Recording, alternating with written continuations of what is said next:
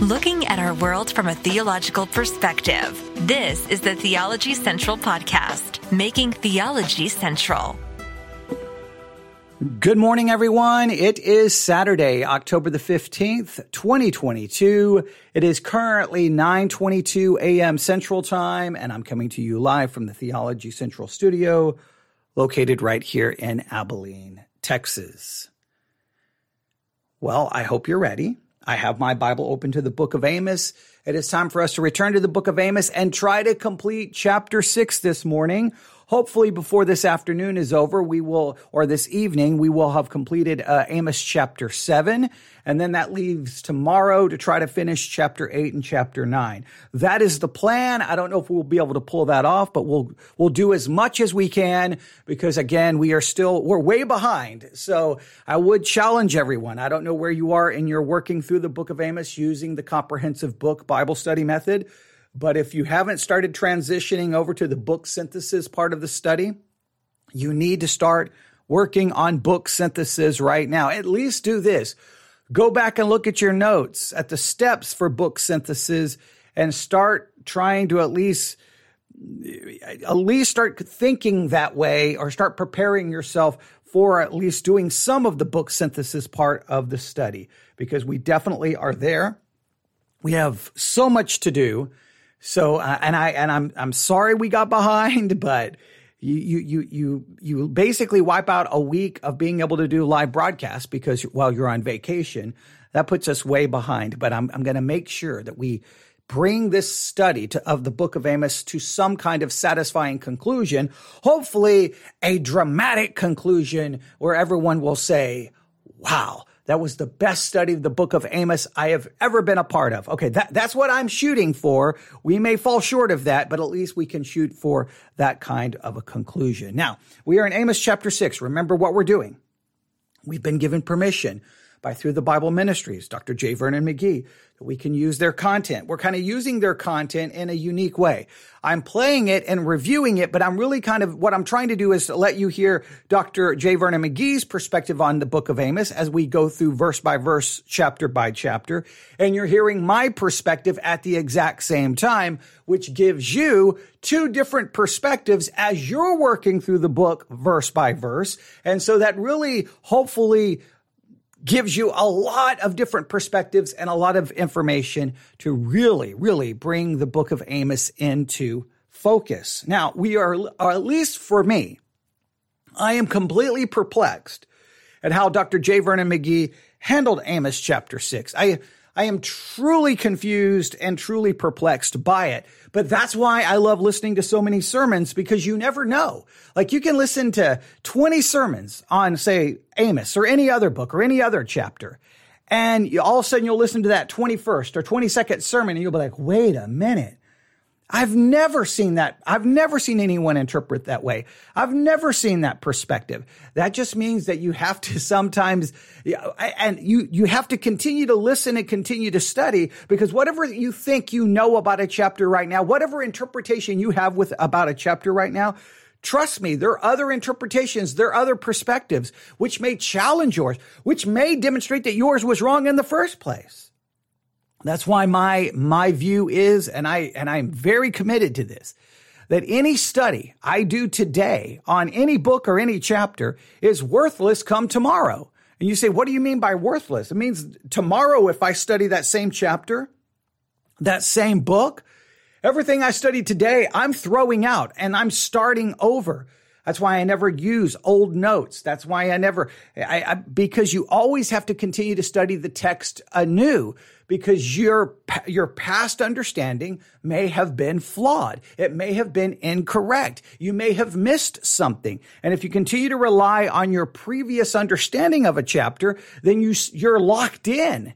You're stuck right there, and we don't want to be locked in. We have to constantly be studying anew, afresh, so that we can correct any past mistakes because this is true of all of us. Anyone who studies the Bible, anyone who actually cares to study the Bible, Here's what you need to know about your study.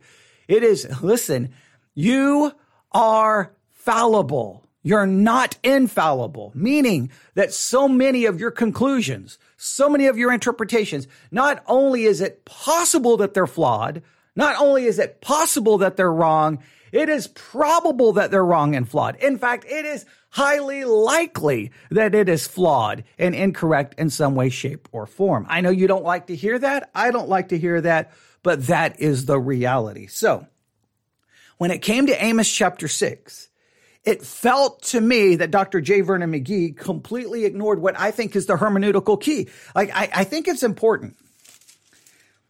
And, and I've been trying to emphasize this a lot. I try to emphasize this in my preaching. I've tried to emphasize this in a lot of our studies that it's important sometimes to figure out the hermeneutical key to a book. Sometimes there's that one verse, that one phrase, that one idea that no, that's the hermeneutical key right there. That's the whole, the interpretation of the book hinges on that. For example, Jude the, the, the, the hermeneutical key for the book of Jude is that he's writing to people to motivate them to contend for the faith. He's not writing to them warning them that they're in danger of following the false teachers. No, no, no, no, no, no. He writes to them. So you have to interpret Jude not as a warning to not follow the, the false teachers, but it's a, it's an encouragement. It's an exhortation to get you to contend with the false teachers. And so much of the preaching ignores that hermeneutical key. The hermeneutical key in Jude is right there at the beginning.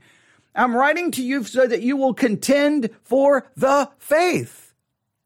That's the hermeneutical key. So sometimes the book will have one. Sometimes each individual chapter will have its own hermeneutical key. So some, whenever you're doing, like if you're doing a chapter a chapter uh, summary method, or if you're, you're, you're doing the chapter analysis part of the comprehensive Bible, uh, book Bible study method, for each chapter, you need to ask yourself: Is there a hermeneutical key to that chapter?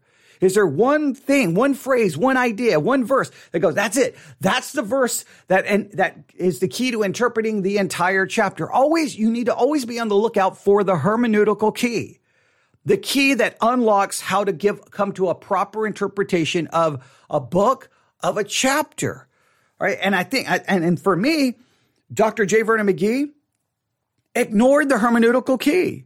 And the hermeneutical key in amos chapter 6 at least for the first part of the chapter and i'm picking up my bible here and pencils are dropping everywhere but i like that. I like that sound because it, it shows that this desk I, I, I, sometimes I, I, I know I could move everything out of the way so that you don't hear all of the sounds of books or pencils and you don't hear all of that.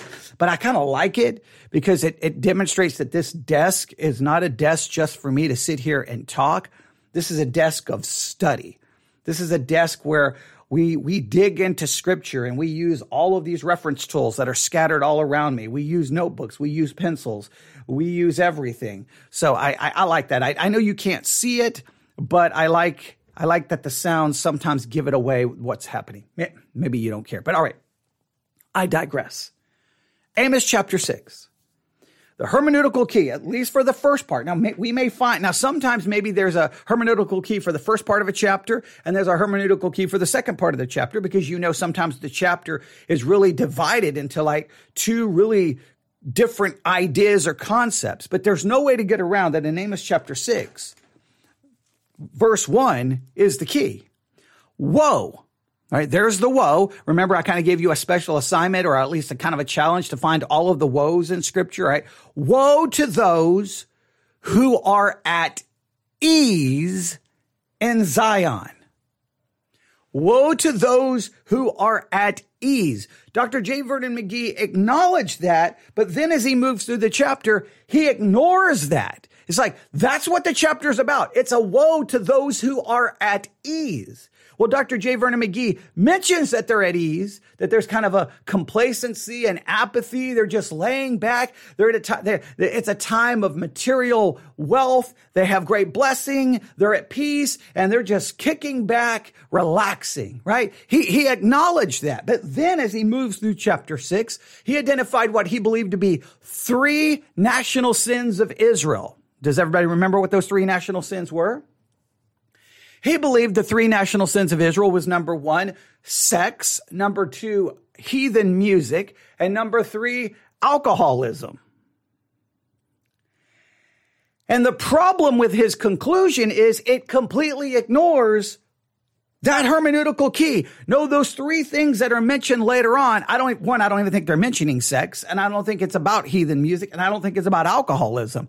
The three things he mentioned are actually symptoms of this woe, woe to those who are at ease in Zion. They're just laying back. They're complacent. Let me show you what I mean by this. I really, I really emphasized this yesterday, but I'm to, I'm to do so again quickly this morning. Uh, Amos chapter six, Look at starting in verse four. I'm going to use the translation I have here. They lie on beds inlaid with ivory, sprawled out on their couches. Now, according to Dr. J. Vernon McGee, laid, uh, they lie on beds and laid with ivory and sprawled out on their couches. He said that that's sex. I don't see that as all. It shows that they're at ease. They're laying around. They're apathetic. They're complacent. And the fact that they are on beds and laid with ivory and sprawled out on their couches means that they, it shows their material wealth. They have this nice furniture and they're just kicked back. They're not worried about God. They're not worried about spirituality. They're not worried about judgment. They're not worried about worship. They're just relaxed. Right? Then the next part, uh, they dine on lambs from the flock and calves from the stall. All right. The idea there is they got plenty of food. They're just laying around and eating. They don't have to worry about where the next meal is coming from. This is demonstrating that they have great material wealth and it's led to a spiritual complacency and, and apathy towards the things of God. In other words, all of this luxury has caused them, caused them to become spiritually distracted and they don't care about the things of God. That's the issue here. They improvise songs to the sound of the harp and invert and invent their own musical instruments like David. Now he says this is heathen music. I, I don't think it, that the emphasis is on heathen music. The emphasis is they have the ability just to lay around and go, let's create a musical instrument. Hey, let's focus on making some songs. In other words, they have, there's so much, everything is so good for them at that moment that, that they're just focused on pleasure. They're just focused on living life, not on God, not on worship. Then they drink wine by the bowlful. Now we, we, we found that some believe these bowls that they were drinking wine in and the idea that they have a bowl filled with wine, not a small cup, but a bowl demonstrating again excess. But it's not about alcoholism. It sounds, many believe that the bowls here were bowls used in sacrifice where blood would have been. Now they've filled it with wine. In other words, that they've abandoned the worship of God for their own self-indulgence. And, and my interpretation is based off, well, woe to those who are at ease in Zion. He gets down to that part and he ignores that the whole portion here is that woe to them who are at ease. That's the point. So that's the interpretation I'm giving, and I'm sticking with it because I believe the text stays with mine. He he ignores the context. You can draw your own conclusion. I can't wait to hear what everyone has to say. But I, we, we review all of that so that now we can move on to verse 7. Therefore, look at verse 7. Therefore, they will now go into exile as the first of the captives, and the feasting of those who sprawl out will come to an end. See, the point is, they're all laid back, relaxed. Boom, judgment is coming. Judgment. The feasting is going to come to an end. The luxury is going to come to an end. And they don't even see it coming. They don't even see it coming. They're not spiritually aware because they're so distracted by the blessings in their life. And this would be a very much a challenge, not to the world. Now, J, Dr. J. Vernon McGee constantly applies the book of Amos to the world. No, no, this is a, a prophecy to the children of Israel. This is to those who are in covenant relationship with God. This is the words towards us as believers. Has the church become so just lazy and apathetic and complacent spiritually that we're distracted by so many other things? There's a way to draw the application to us. But now let's see what he does with verse 7 and we'll listen as he finishes up chapter 6. And then later, We'll go to chapter 7, 8, and 9. But let's finish chapter 6 strong. Are you ready? Here we go. Now we move on here and we begin at verse 7. He says now, because we're in this sixth chapter where Israel is admonished now in the present to depart from iniquity. And the reason, of course, is that it's going to lead to the destruction of the nation. And he makes this remarkable statement, Amos does, in verse 7. Therefore now shall they go captive with the first that go captive, and the banquet of them that stretch themselves shall be removed. Now, this is a remarkable statement, and because of these three great sins, he says, therefore. And as we said last time, that we just heard a new one about that little word, therefore, that when you come to it in the Bible, you better investigate and see why it's there for.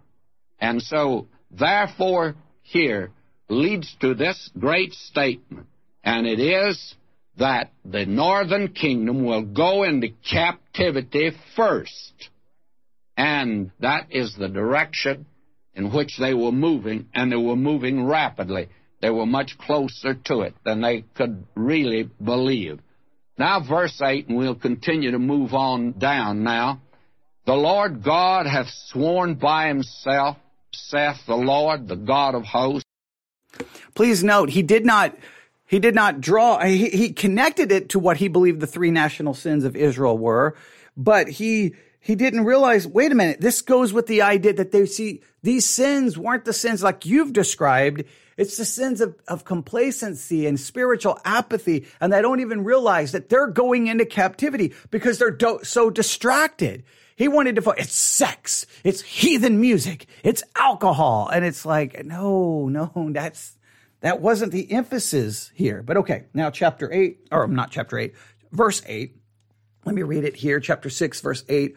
The Lord God has sworn by himself, this is the declaration of the Lord, the God of armies. I loathe Jacob's pride and hate his citadels, so I will hand over the city and everything in it. If I was to read that in the Bible I typically use, which is right here, my King James, it reads this way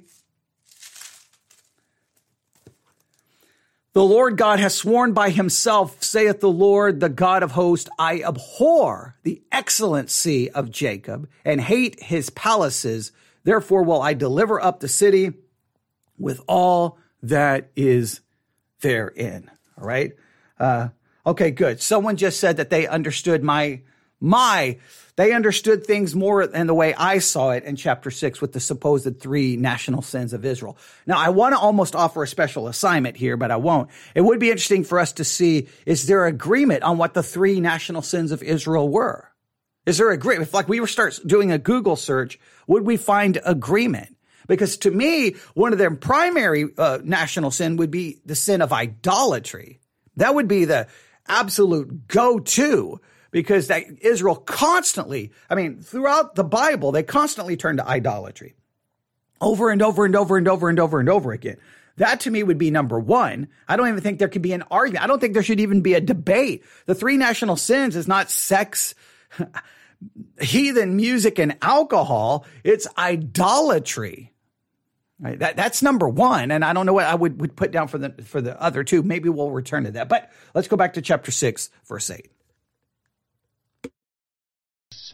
I abhor the excellency of Jacob and hate.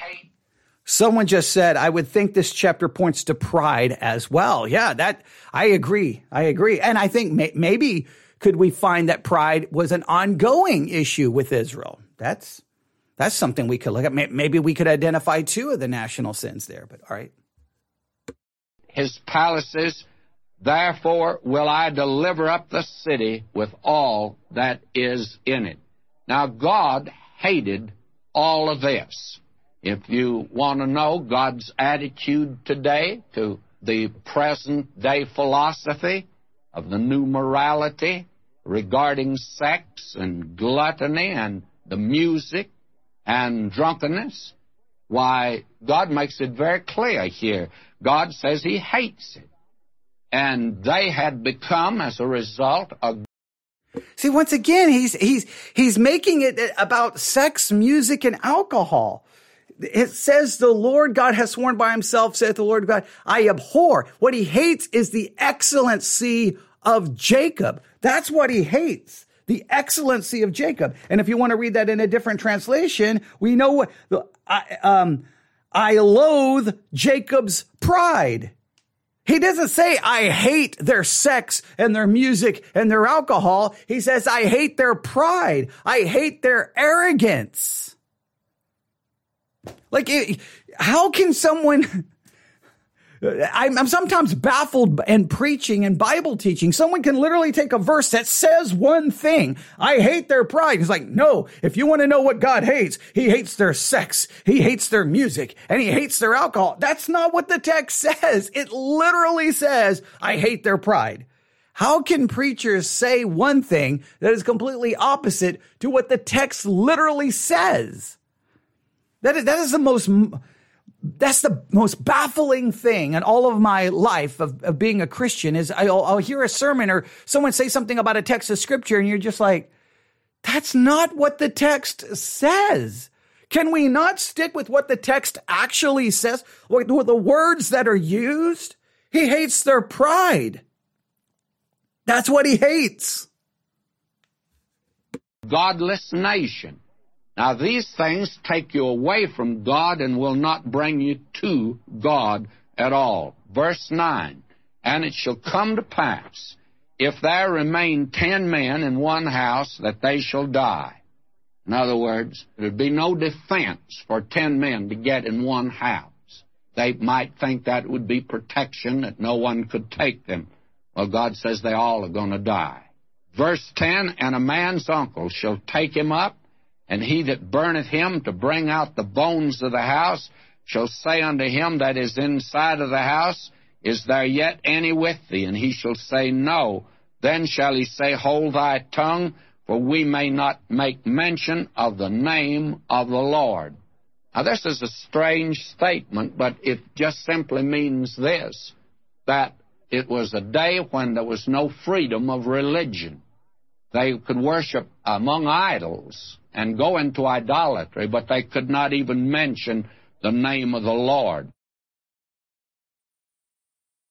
Now we come to verse 11. For behold, the Lord commandeth, and he will smite the great house with breaches, and the little house with clefts. High and low, great and small, are going to be affected by this when the Syrian comes down and takes them into captivity. And verse 12, shall horses run upon the rock? Well, if you've ever ridden horseback in a mountain country where there's a great deal of rock, you know a horse can slip and fall. Among the many things that I did as a young fella, I belonged to the National Guard and to the cavalry. That's the horse cavalry. And we were out on patrol duty and I was riding a big, tall, red horse, and the section I patrolled was very rocky. It was up in middle Tennessee, and my horse slipped out from in under me, not necessarily from in under me, but because I went right down with the horse, and he fell on the side of one of my feet, and as a result, why, it got me off of patrol duty, and I was actually sent back home because they didn't want me hanging around. And I never regretted that because it got me out of a great deal of hard work. Very frankly, and probably I'd ended up peeling potatoes, but I got out of it because of that. And I always appreciated that old red horse. But this is the same thing. Shall horses run upon the rock? Well, they better not. They'll slip and fall. Will one plow there with oxen? You can run a plow over a rock. For ye have turned justice into gall, and the fruit of righteousness into hemlock. In other words, you've done that which is contrary to reason, that which is. And that's another, uh, if you want to talk about national sins in the book of Amos, as he points him to Israel, it's their, their, their perverting of justice. the way they treat the poor, their lack of, of justice or, or, or righteousness and, and what they're doing. Um, that would be, you know, it, it, they pervert justice would be a major issue here in the book. He, he focused on sex, alcohol, and music. Okay, but all right, let's continue. Contrary to that which is right and that which is righteousness. That is the thing that he's saying to him. In other words, you've acted very foolish, as foolish as I was, and maybe not so foolish in riding that old red horse over that rocky terrain. Now, verse 13. Ye who rejoice in a thing of nothing, who say, Have we not taken to us horns by our own strength? Now, they've taken nothing. Actually, both the Old and the New Testament treat idols as nothing. But the very interesting thing that they recognize that back of idols there are demons. The Greeks were probably as intelligent a people as ever been upon this earth. And for a period of time, there was a glory that was Greece. It manifested itself in many ways, and one, of course, was intellectual.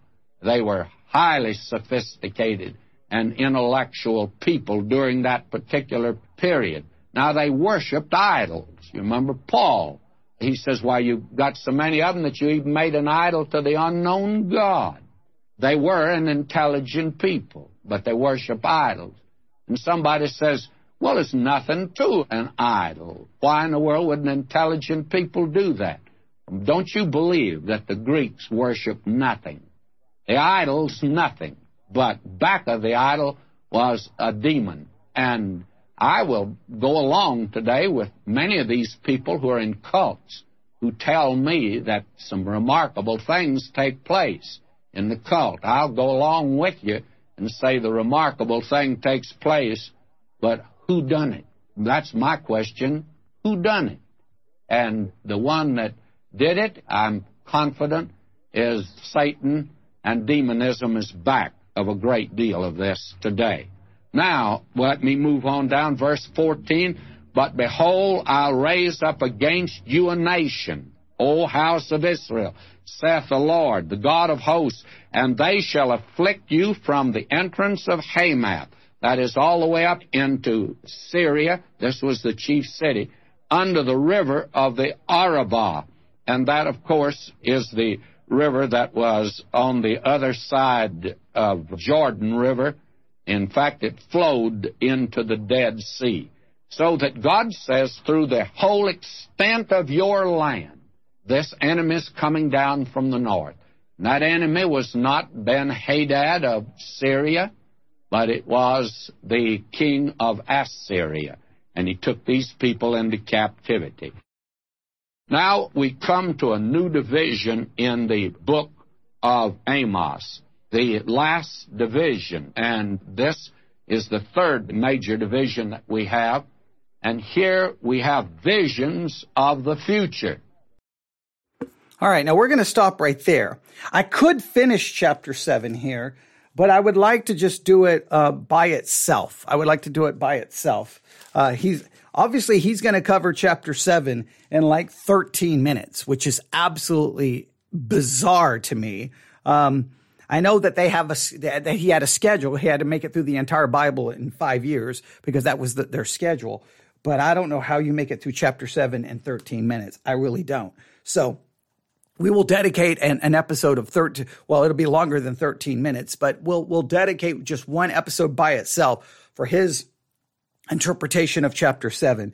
He, chapter six, there wasn't a lot more he added to it other than, uh, you know, his, his interpretation. I think, well, I, to me, his ignoring of the hermeneutical key in chapter six.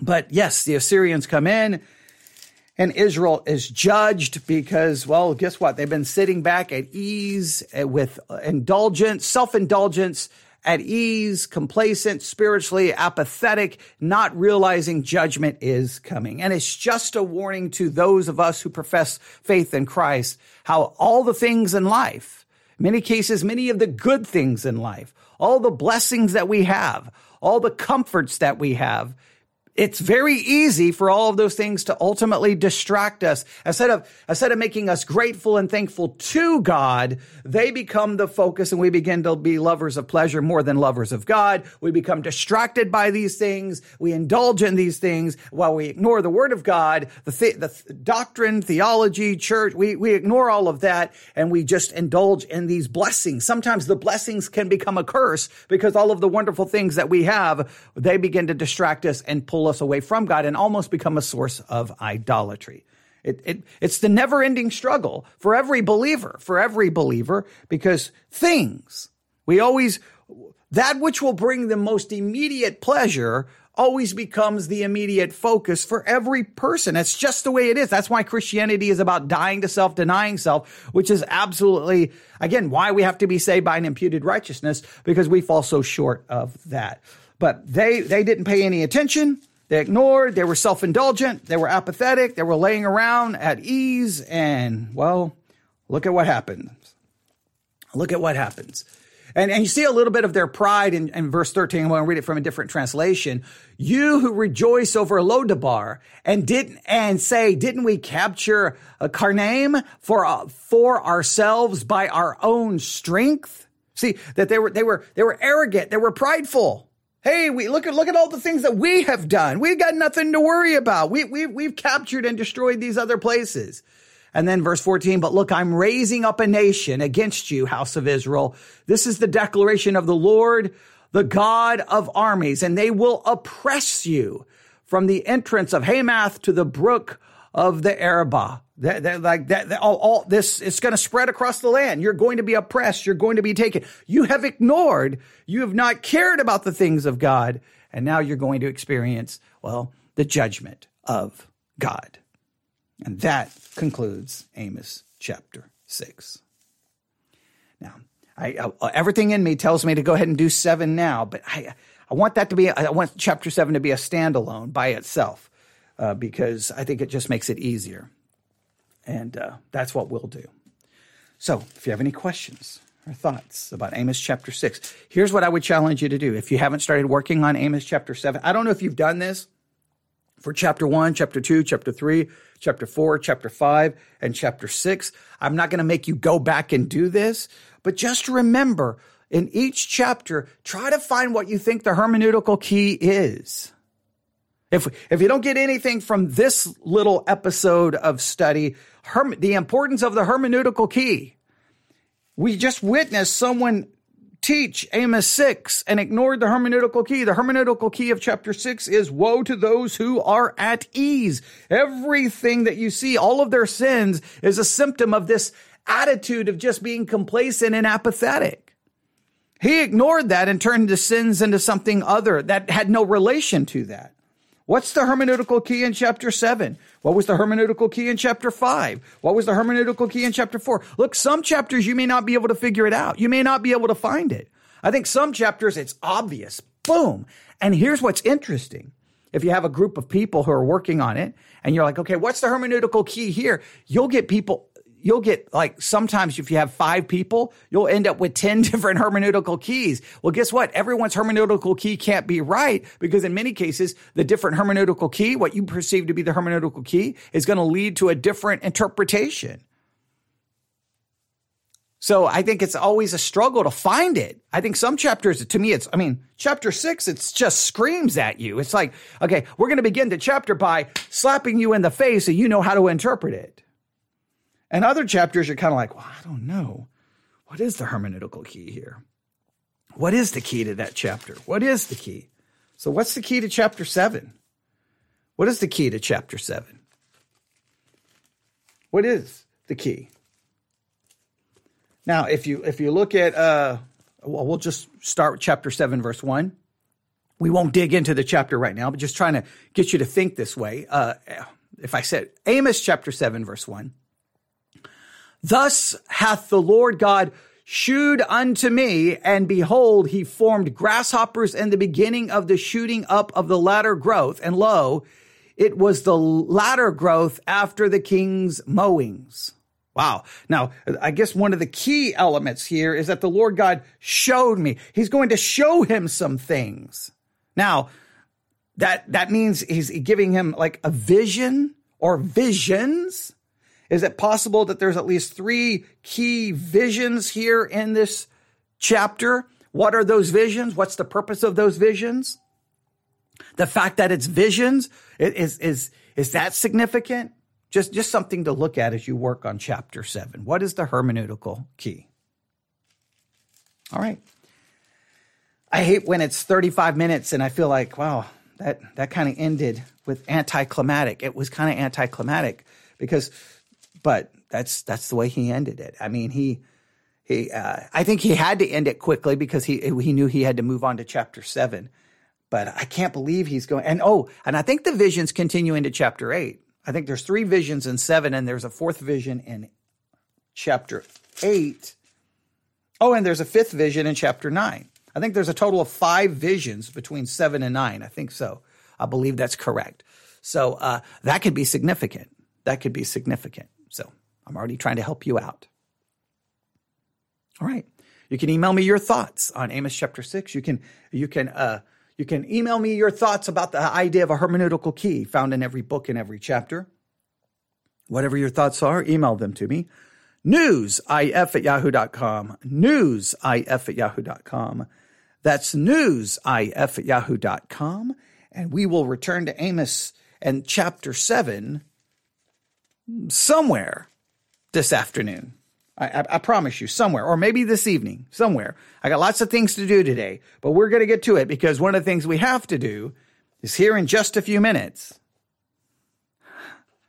We have to go back to Indiana to finish up our review of the youth conference messages because there's one more left. So that's what we're going to. I, I would love to perf- just continue with Amos, but we got to finish up that series and then we can try to finish up the Amos series, and then there's other series we have to finish up as well. All right, that's the plan. So if you don't have the Church One app, download the Church One app. That's Church O N E. Download the app.